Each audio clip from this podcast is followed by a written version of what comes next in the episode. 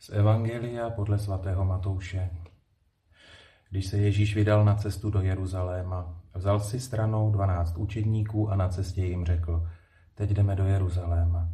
Tam syn člověka bude vydán velekněžím a učitelům zákona. Odsoudí ho k smrti, vydají pohanům, aby se mu posmívali, zbičovali a ukřižovali ho, ale třetího dne bude vzkříšen. Tu k němu přistoupila matka Zebedeových synů se svými syny a padla mu k nohám, aby ho o něco požádala. Zeptal se jí, co si přeješ. Odpověděla mu, poruč, aby ti to dva moji synové zasedli jeden po tvé pravici a druhý po tvé levici v tvém království. Ježíš na to řekl, nevíte, oč žádáte. Můžete pít kalich, který budu pít? Odpověděli, můžeme. Řekl jim, můj kalich sice pít budete, ale udělovat místa po mé pravici a levici není má věc. Ta místa patří těm, kterým jsou připravena od mého otce. Když to uslyšelo ostatních deset, rozmrzeli se na ty dva bratry. Ježíš si je však zavolal a řekl. Víte, že panovníci tvrdě vládnou nad národy a velmoží jim dávají cítit svou moc. Mezi vámi však tomu tak nebude. Ale kdo by chtěl být mezi vámi veliký, ať je vaším služebníkem. A kdo by chtěl být mezi vámi první, ať je vaším otrokem. Vždyť ani syn člověka nepřišel, aby si nechal sloužit, ale aby sloužil a dal svůj život jako výkupné za všechny.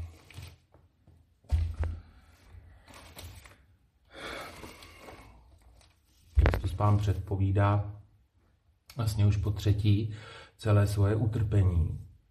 A tak to tak vypadá, jako kdyby ho ti učedníci vůbec nechápali. To nám v podstatě ukazuje eh, ten příběh v tom, že k němu po tom, co hovoří, že bude vysmíván, zbičován a tak dále, že k němu přichází Zebedeovi synové ještě i se svou matkou, která vyřkne pro nás až, řekli bychom, jaksi nemístné přání. Ale víte, ona každá věc se dá nahlížet z mnoha různých úhlů a každý ten pohled je trochu jiný. A já bych se chtěl podívat na Zebedeovi syny i jejich matku s tou jejich, eh, s tím jejich přáním, takže jim můžeme být vděční. Vděční za to, že se takto, dá se říct, neomaleně ptají. A proč máme být vděční? Protože dostali odpověď. Kristus Pán jim krásně odpovídá. Ta odpověď je něčím velkým, zároveň něčím vzácným. Odpověď Krista na to, co oni požadují, vlastně odhaluje smysl celé jeho cesty do Jeruzaléma. A tím, co Ježíš hovoří, prostě jak ten příběh pokračuje, tak hovoří o tom, jaká je služebná láska. Že to je to, proč on přišel, ta služebná láska.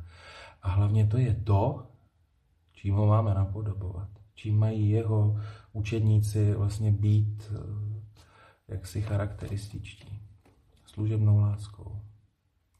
A tak když máme vlastně přilnout ke Kristu, tak v té dobré, v té služebné lásce máme odhalit i smysl té naší cesty. A je důležité vědět, že bez té Ježíšovy cesty by moje osobní cesta neměla žádný smysl a že by neměla ani cíl. Tak k němu máme přilnout ve všem, co cítíme, že bychom měli jako křesťané z lásky konat vůči druhým lidem. A je důležité pamatovat, že ať už přicházíme před Krista s tím, že mu třeba taky nerozumíme a nechápeme, podobně jako ti Zebedaovi synové, a přicházíme s jakýmkoliv naším přáním nebo s tím, co nám se honí v hlavě, v srdci, Pamatujme na to, že Kristus Pán má vždycky odpověď. Vždycky. Odpověď, odpověď, která je pro nás a má být pro nás vzácná a taky veliká. Tak mu naslouchejme.